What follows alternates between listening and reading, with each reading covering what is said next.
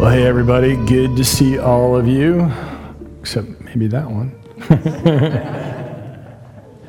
I'm so glad that you're here this holiday weekend. Um, a couple things I want to just um, mention before I get rolling here. Um, one of the things that we try to do as a church is to take things like art seriously. And the reason why we take art seriously is because art speaks to us emotionally. And uh, a lot of that artwork happens kind of behind the scenes, uh, happens digitally, and, and uh, it happens in music, and, and, even you know, kind of in preaching. I'm, i try to think in terms of you know an artistic way of doing stuff. But um, this Christmas season, we, we we try to emphasize it just a little bit more. And so, if you remember, uh, a couple of weeks ago, we had our kids do their emoji Christmas, and I didn't get a chance to say this last week, but wasn't it awesome? I mean, it was just really fun to see the kids and and and that was fun. And then last week we had the choir. Would you like to see that one again? Yeah, wasn't it? Yeah, it was really a lot of fun to to um, uh, see a lot of people participate in that. And then when you walked in this morning, you may have seen there's a three panel display. Uh, that's a digital artwork done by our own Chris Silverman. And so if you get a chance to, to say thank you to him, please do so. He happens to be sick today, so when you see him later on, say thanks for that. Um, but we're, we're, we try to incorporate those kinds of elements to it because I think it makes a difference. But you know, the other thing that, that happens um, that sometimes you don't necessarily notice is that we also have these Christmas decorations up. And so there's a, a woman, her name's Donna Dixon, she's in the back, and she does this for us every year. It's, it's awesome. I, the, the fun part is, I know she's going to be mad at me for, for doing this, but the thing that I really love about it is all I have to do is say, hey, Donna, um, here's kind of what I'm thinking, and then poof. So she's kind of like a genie, and it's really awesome. So, anyway, um, this holiday season, if you've noticed some things that are around and, and uh, if it's really kind of touched you, that's the reason why. And, and uh, I'm just grateful for the people who are willing to give of their talent in that way. So, uh, we only have a couple more sleeps till Christmas, don't we?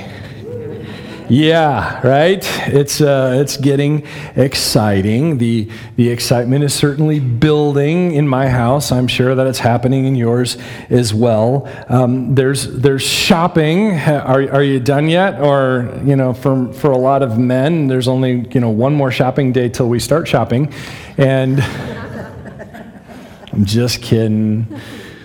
My daughter's giving me the eye over there. I'm like, yours is done, honey. It's okay. So the, uh, uh, the shopping season is, is slowly coming to an end. Um, I talked to somebody earlier today who said they were going to do some shopping this afternoon. I advised them to drive a tank and to wear body armor when they go out because I think they're going to need that. Uh, at least if it's anything like if it's anything like the parking lots that I saw you know earlier this week, it's been a little crazy. The other thing that I really like is the well, like I said, the decorations and the lights. And there's something about that Thanksgiving time of year when when it's warm enough here in Oklahoma, you can actually get out and you can put lights up. And, and I've got a couple of neighbors who kind of go all out. Maybe you've got neighborhoods like that too, or maybe you go all out. I don't know. Um, uh, I have a, a, neighbor down the street who likes to do the synchronized thing. So every time I drive in from from wherever it is that I'm going, because it gets dark at like five o'clock now, right? And it's like Vegas, you know, in my own, in my own not that I've ever been there, but that's kind of how I imagine it would be. And uh, I like the decorations. The problem that I have is that is when, and you've heard me complain about this before, but I walk into Lowe's and half the aisle is Halloween decorations and the other half is Santa Claus and reindeer, and and I'm like, I don't know which way to look. It's a little little odd. October's a little early, but I really do like when the decorations start coming out at uh, Thanksgiving. I have a neighbor of ours who put up their Christmas tree about two weeks before Thanksgiving. That's a little early. I'm just, just going to say, some people are like, what are you talking about? I do it 1st of November. No, it's all right. It's fine. Uh, however, you choose to do it. But it starts building that excitement up, and that's what's really cool. The other thing that I keep thinking about that I just love this time of year is the food. Can we just be honest about that? I just really like it an awful lot, especially Christmas cookies. Do you have a favorite? Everybody kind of has a favorite Christmas cookie. There's one kind of cookie, I think it's German, and I wish I could remember what it was, but when you write the name of the cookie down, it's like four inches long because it's German, right? And um, had one one time, and, and it, it looks great on the plate. It's beautiful when you look at a plate full of these kinds of cookies, and when you bite into it, it's like sugar encrusted cardboard. And, and I remember eating one of these one time and somebody saying, Oh, yeah, that, that recipe's been in my family for generations. I'm like, You sure the cookie's not been in your cupboard for generations? Because, wow, that's. Harsh. It is a little harsh, isn't it?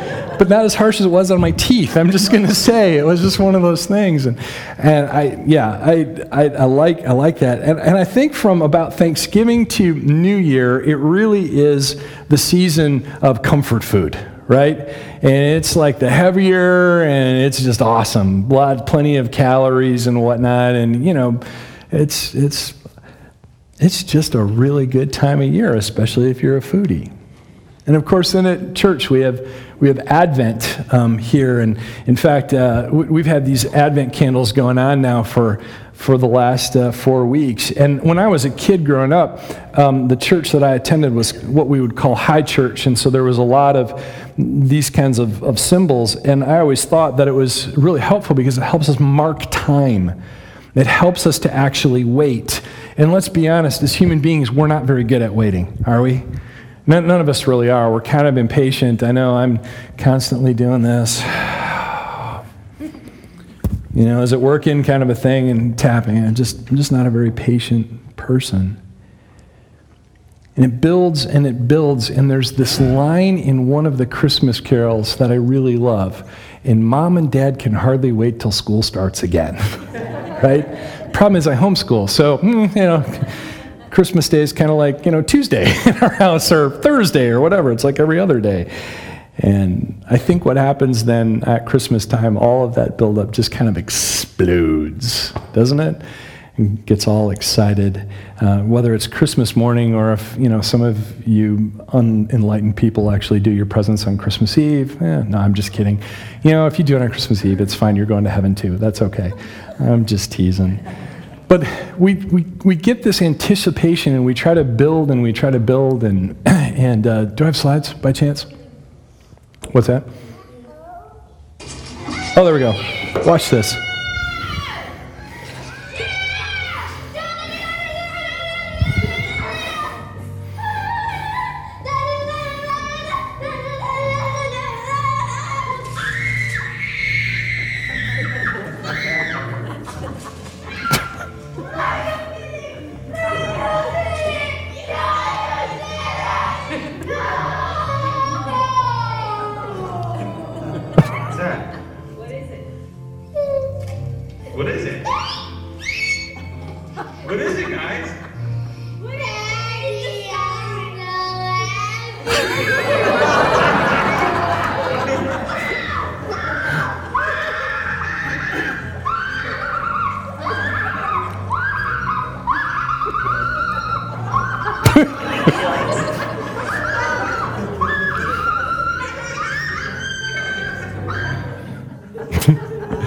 Like how the dog checks it out, like, are you okay?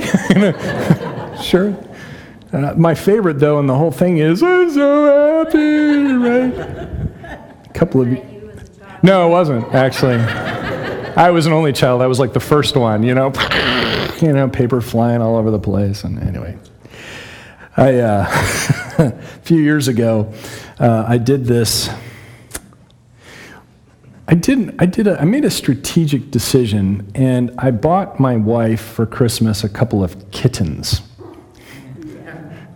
Be nice.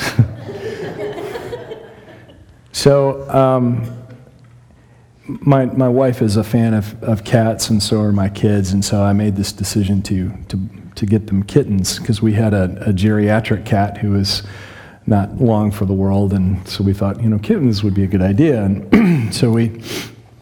So I got these two kittens. Uh, they were brothers. Uh, their mother was this beautiful little tortie, but apparently the father was a mountain lion because I have two 15-pound cats in my house um, right now, and uh, they're they're great cats and you know kind of a thing. But when when we when I brought them out for everybody, there was the silent scream you know, that kind of thing. Ah, sort of. And, and, and what I found out later was they didn't want to scare the kittens because they were so excited that they'd actually have to go to the other room to freak out and get all excited. And so it was, it was quite funny. I'm so happy. Advent is this season of waiting. We've been talking about this for the last few weeks. We anticipate the coming of Jesus for four weeks. And of course, we mark time with candles, and there's other ways that we do it. Um, in our house, we've uh, the girls have um, an Advent calendar. Maybe you have one of those too, or there's either treats inside, or maybe it's you know something that they do, some kind of activity every single day. And the thing to remember, though, as we go through waiting, uh, I, was, was, thinking about this because I think it was Wednesday or Thursday, uh, my eight year old uh, Eliana, who was sitting with me, she says, Dad, how, how many more days before Christmas? And I don't remember, I was like four or five days, and I said four days. And I kid you not, you, you, know, you know the image of wind going out of the sails? Okay, she goes like this. Like, did you like lose all the bones in your body all of a sudden? She goes, that's so long, you know. It's, yeah, right? It's like kind of, and I, I just, I understand that kind of waiting, but here's, here's the thing that I, I just, ancient Israel did not have a prophet for over 300 years. And you think waiting four weeks is a long time, right? Something like three, 400 years.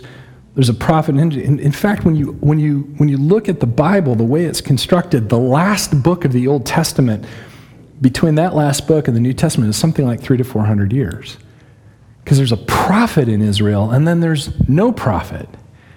And it's just an, an interesting sort of thing to think your way through because it's like when there's no prophet in Israel, God is silent. Not entirely, but as as an ancient Hebrew would understand God, God is silent. And then one day something happens. There's a priest, his name is Zechariah. And Zechariah was working in the Jewish temple. And as he was working in the temple, he had a specific task, and he was doing the task, minding his own business, when an angel shows up. Let me read part of this for you. The angel of the Lord appeared to, to, him, this is Zechariah, standing at the right side of the altar of incense. This is where Zechariah was serving. When Zechariah saw him, he was startled and was gripped with fear, which, by the way, is a very common um, response when a divine being shows up. but the angel said to him, Do not be afraid, Zechariah. Your prayer has been heard. Your wife Elizabeth will bear you a son, and you are to call him John. He will be a joy and delight to you, and many will rejoice because of his birth, for he will be great in the sight of the Lord. Boy, there's something you want to hear about your kids, right? He is never to take wine or other fermented drink, and he will be filled with the Holy Spirit even before he is born. He will bring back many of the people of Israel to the Lord their God, and he will go on before the Lord in the spirit and power of Elijah to turn the hearts of the parents to their children and the disobedient to the wisdom of the righteous, to make ready a people prepared for the Lord. Huh. It's interesting, there's a couple of phrases in here that really strike me. First of all, he's filled with the Holy Spirit even before he was born. Wow, that's cool. I wonder what that was like. He will bring back many of the people of Israel to the Lord their God. Now, here's something that's very interesting to me. When we talk about the word um, prophecy, we tend to think in terms of, of predicting the future, right? Uh, we tend to think in terms of um, a prophet as one who actually does that. But the biblical understanding of prophet is just a little bit different. We have got to we've got to understand what the prophet's role was in ancient Israel. The prophet was the voice of God, and his job, or her job, as the case may be, was to call people back to the relationship they had with God. So there's this constant um, this is your covenant. This is the relationship. This is the agreement you made with God. Come back, come back, come back. And we see this over and over and over and over again in the scriptures. Now, um, this idea of prophecy in the future is, makes for really great fantasy movies and really great fantasy novels, but the biblical understanding of prophecy is a little more robust than that. if God is going to do something in the future, you need to understand it's God doing it in the future. It's not just something that's happening, but it's something that God will do in the future. And we see this in prophecy after prophecy after prophecy. The central component of any biblical prophecy is God and his activity. Does that make sense? So the fact that he is, will bring many of the people of Israel back to the Lord their God is the job description of a true Old Testament prophet. That's a big deal because now God is no longer silent. Three to four hundred years, somewhere in that timeline. And now this angel, this divine being, is saying, hey, by the way, you're going to be the parent of one of these kinds of prophets. Does this make sense? prophecy is one of those really interesting things where even today, um, certain religious traditions uh, will use the term. Um, I'm just going to be honest, I don't necessarily want the title of prophet on my business card. Because if you see how the prophets of old were actually treated, and even how John the Baptist himself was treated, I'm not real excited about signing up for that role, right? I don't want to interview for that job. Largely because He's calling people back to God away from whatever power structure or whatever they're involved in. Politics aren't going to save you. Your money's not going to save you. There's a relationship you have with God. That is your salvation, is what the prophet says over and over again. I think it's a helpful reminder. That's the job description. And even, he even likens him in the spirit and power of Elijah. Have you ever read the stories of Elijah? Holy smokes. I mean, that dude moved in power. I mean, serious kinds of power. He's, he's having a major showdown with a large group of the prophets of Baal. There's like 200 of them. He's just one. And, and he's taunting him and teasing them, and nothing's happening. And he just prays, and all of a sudden, bam, God shows up and burns everything up. And, that's power. But he's calling people back to the God of the, of the covenant, back to the God of Israel.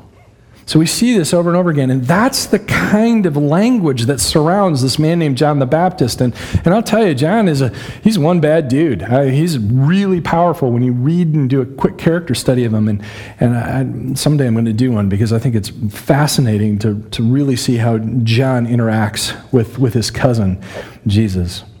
Now, of course, we know that this is not the only time that the angel shows up to, to somebody in this little kind of backwater town in, in Galilee, this region in the northern part of Israel, which, by the way, is, is very rural and uh, it's, it's kind of where the rednecks came from. I mean, just that there's no other way to describe it. That's kind of, if you weren't in Jerusalem or in the southern part of the country and you were in the northern part, you were a hick.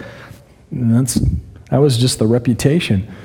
And so Gabriel shows up and he appears to a, a, young girl. Remember, I said maybe 13, 14, maybe 16 years old, named Mary.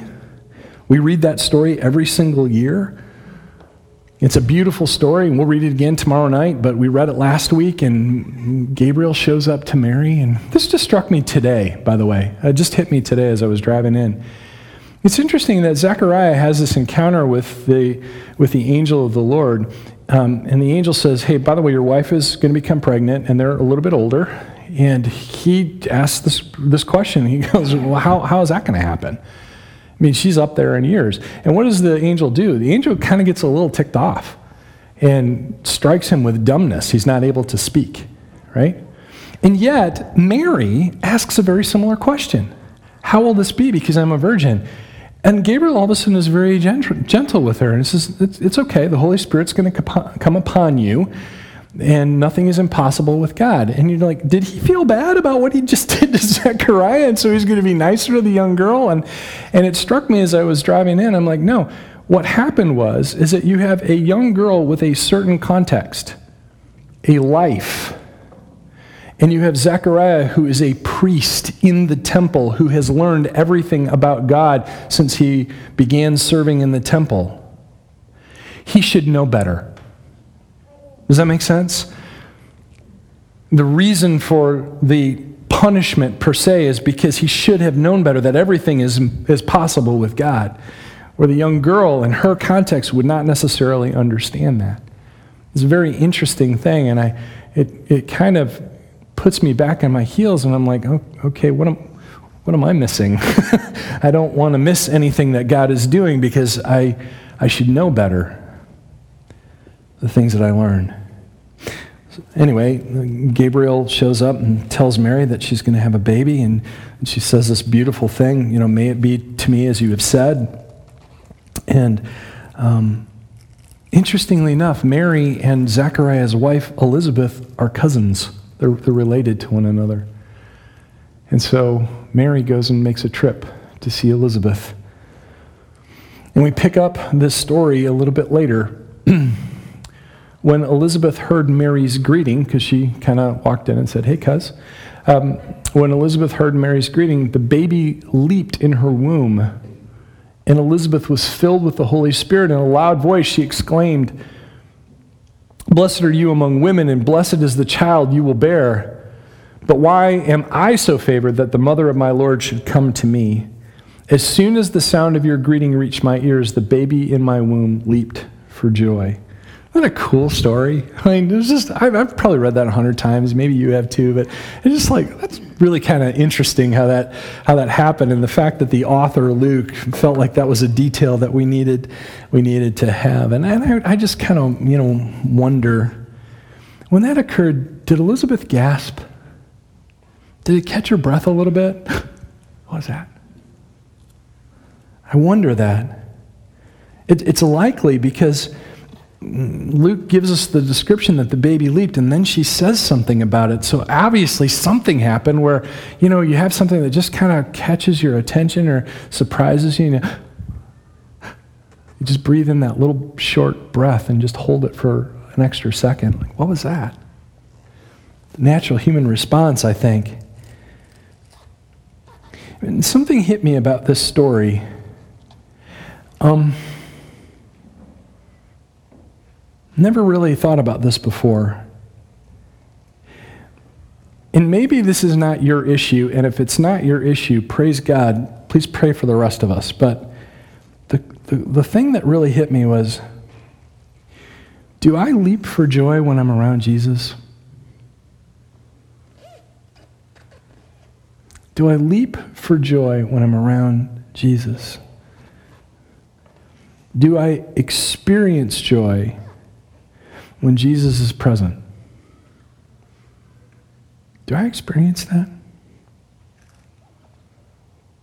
I mean, I think it's, it's fairly easy for all of us um, when, we, when we, we hear about something miraculous that Jesus did. And I don't mean just reading it in the Bible, but you know, you, you've had, some of you have experienced stories where Jesus has showed up in a big way in your life. And when you're willing to tell that story, all of us kind of go, oh, well, we catch our breath. Ooh, that's amazing. And, and yeah, when we experience that kind of, kind of joy, that, that, that's, that's true. But, but here's the thing I don't think that this story here is that. The, the baby leaped in her womb. I mean, this is not some kind of miraculous sort of thing. These are two cousins getting together for a family reunion. It's, a, it's kind of a, uh, um, an occurrence that is not uncommon. Does that make sense? This is not a miraculous moment, and yet this thing occurs, and there's this leap of joy because Jesus is present, and John, filled with the Holy Spirit even before he's born, recognizes that. Two pregnant cousins in the same room. It's kind of a everyday sort of occurrence. And then I'm wondering just to myself, do I even recognize when I'm around Jesus? That's a convicting thought for me. Do I even recognize when I'm around Jesus? Again, this may not be your issue. You might see Jesus all over the place, and then there's our people who are like that, you know? They're very happy all the time, I've noticed. That's because when you're around Jesus, there's this, this tendency to experience joy. You know, we've been talking all Advent season, and we were talking about this as a staff. We call it breathe because we want everyone to kind of slow down a little bit, breathe, enjoy the season, breathe in kind of the season. It smells good, good food, pine needles, you know, it smells good. But more importantly, to breathe out and just kind of relax and enjoy the fact that this is a waiting period in the Christmas holiday and not to get lost in the, the hustle and the bustle of shopping and whatnot. But um, you know that you know one of my commitments to you is to try to be as honest and as transparent as I can about my own discipleship. And I need to confess something that um, this holiday season has been the opposite of what I've been preaching about. It has been an epic challenge to sit and breathe because um, there's just been a lot going on. Now, this may not be your issue. This might not be for you. And if that's the case, yay, good for you. I'm glad you don't have to experience that. But others, I'm, I, I suspect, are feeling me, aren't you? Yeah, you're feeling that same kind of stress. And we're juggling responsibilities and events and gift buying and food preparation and, you know, just the list goes on and on and on. I understand that. I noticed this the other day, just in my own thought even the phrase tidings of comfort and joy has now has kind of this sarcastic tone to it. Well, tidings of comfort and joy to you too, right? I mean, just Grinch like. Don't know. And this is where I think we can take a cue from the kids in the video the pure joy of the gift. You know, when we, when we think about Jesus as a gift, as the gift, we gain a sense of, of love from the giver himself, I think. Because if you, if you really think about it, uh, I mean, the, the older I get, maybe you experience this too, I actually find a whole lot more excitement and joy watching my kids and my wife opening up their gifts than when I actually open up a gift myself. I don't know what that is. When did I become that guy? Like I said, I'm an only child. Christmas was about me. Let me tell you, that was awesome. But then you get to a point where it's like, I can hardly wait because I, I worked on it and I'm like, oh man, I can, I know that they're going to love this and they're going to jump up and down and I, you know, quick, grab the camera. We might win $10,000 based on how they respond, right? you know? But I find a lot more joy in that too. And here's the thing. I, do you ever think that, that God may get the same kind of charge when he answers prayer? And Jesus even said, said that, you know, how many of you, if your son or your daughter asks you for bread, would give them a stone? You're evil. How much, how much more will your father, who is perfectly good, would give good gifts? You, you understand what I'm saying? You think you have joy giving that gift. Imagine God Himself saying, Here's the gift. Here's myself given for you. I mean, that has got to just light him up, I would think. And, and when we see kids jumping up and down, we realize that that gift has value to them. I'm so happy. I don't even know what the gift was. And I'm happy for the kid, right? And I just kind of wonder how much value do we, let me, let me rephrase that. How much value do I, I don't, I don't know about you, I'm only responsible for me. How much value do I place on Jesus? Hmm. And I don't mean that as a condemning thought, by the way. I'm not saying this because I'm wagging my, my finger at all of you. I am thinking about this strictly on my own. How much value do I actually place on, on Jesus and my relationship with Jesus? And, and by the way, can I look into my calendar and maybe see? Look, if you want to know what people value, if you want me to know what you value, show me your calendar and show me your checkbook. I'll tell you right now what you value. And when I look at my own, I'm really asking myself that question. And again, I'm not trying to condemn. This is just a convicting thought for me and where I'm at with Jesus. And, and just this kind of food for thought of saying, how much value do I place on it? Do I schedule this? Do I make this a regular part of my life? And, and if that's the case, do, if, if it's not the case, do I really understand how much joy God the Father has when I connect with His Son? Because the Son is the gift.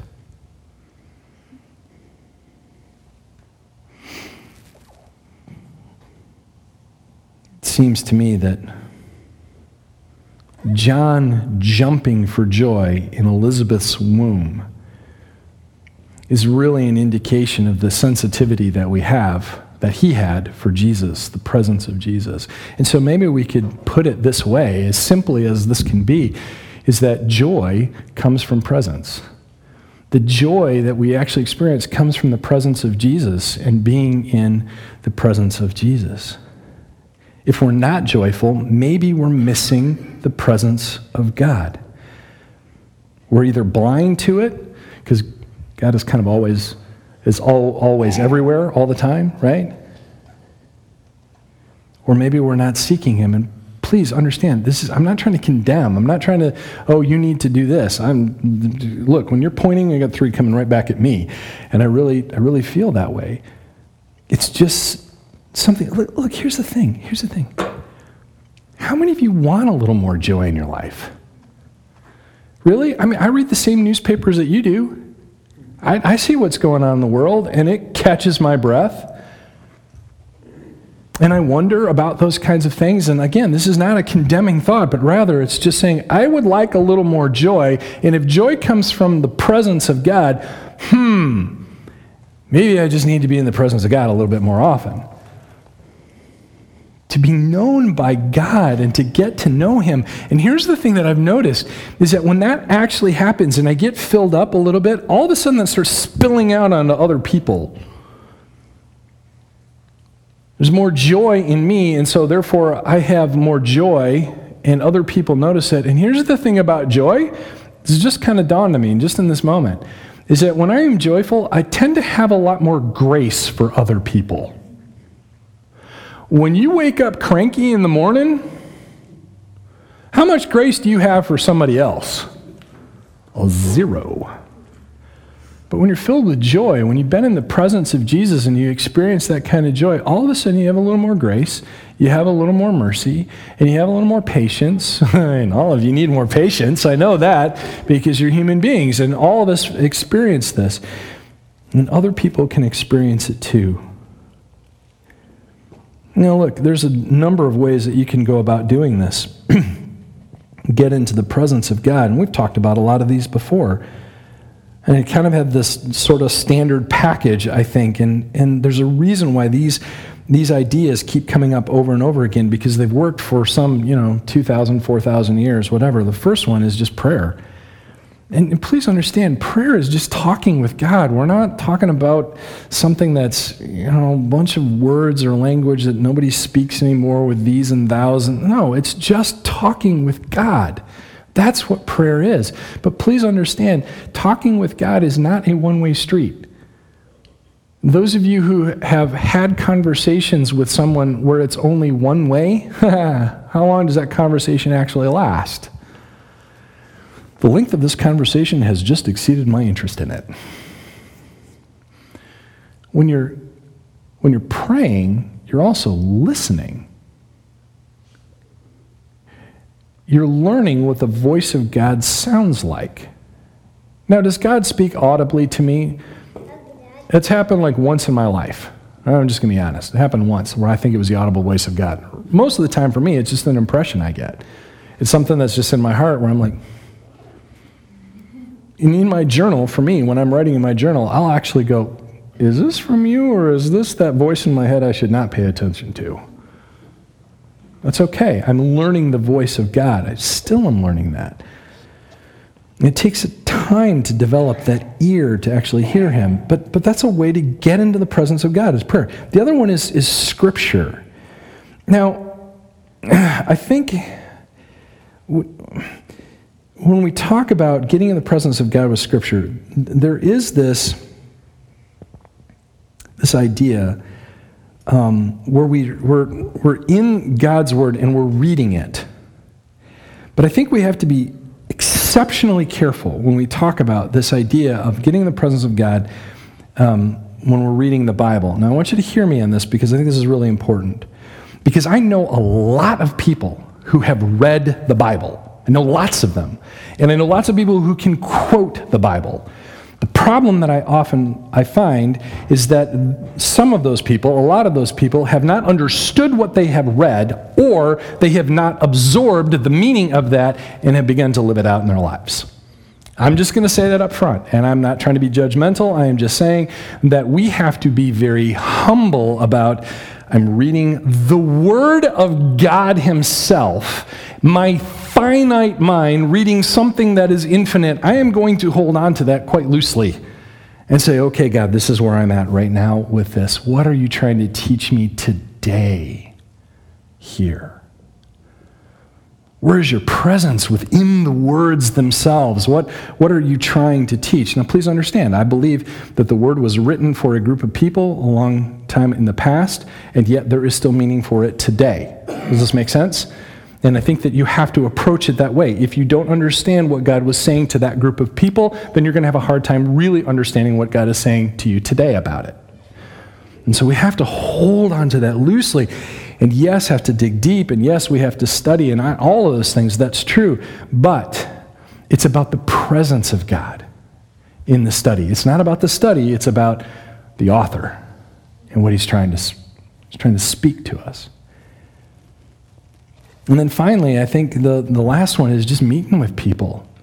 And uh, that's not just coming to church. I think that's part of it. I think, you know, we get together and we worship and we sing, and, and Dan does a great job of leading us that way. I feel that way every single Sunday. I'm glad that I get to be here with all of you and, and to do that kind of a thing. But, but also, I think there's something else about being with another group of people, and we're all learning what it means to be in the presence of Jesus.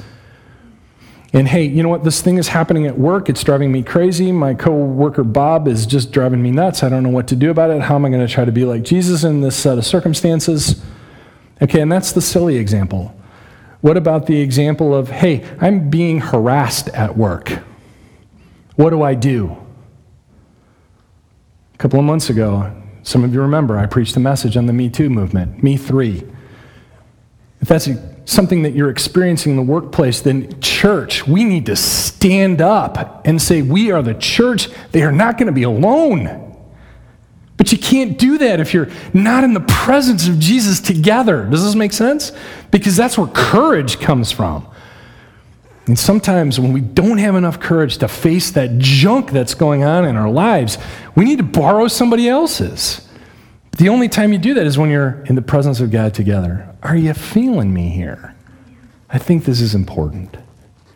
So, look, the presence of God is where joy comes from because you know what? You know, here's the other thing. When I've been with my small group, one of the things that I experience is joy being around them. We laugh a lot. Imagine that. I like that. I like that part. But there's something about being together in the presence of God, and there's that joy that kind of spills over. I need that. That's not just something I like, I need that. I think all of us do to a certain degree. So, getting in the presence of God has many different paths, and, and you may have some other ones, and there's some great books out there. If you want to know what they are, let me know, and I'd be happy to provide a decent bibliography for you. But, but the thing that I want you to, to do today, more than anything else, is to encourage you to chase after the presence of God during the holiday season, look, we got a couple of days, okay? But it's interactive. God wants to interact with you. Look, here's the thing the creator and sustainer of the universe wrapped himself in human flesh, came as a baby. Why? So we would understand him.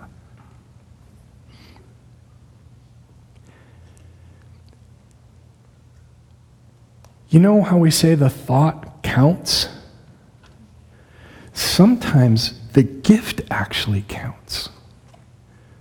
And the gift that was given to us Christmas time. It's not just the thought, but it's the actual gift so that we would understand the creator of the universe. That we'd have a point of reference, a point of contact for him that speaks volumes about the love that I think God has for us. So get into the presence of God that way. See what happens and interact with Him. And, and I think one of the outcomes of that is joy.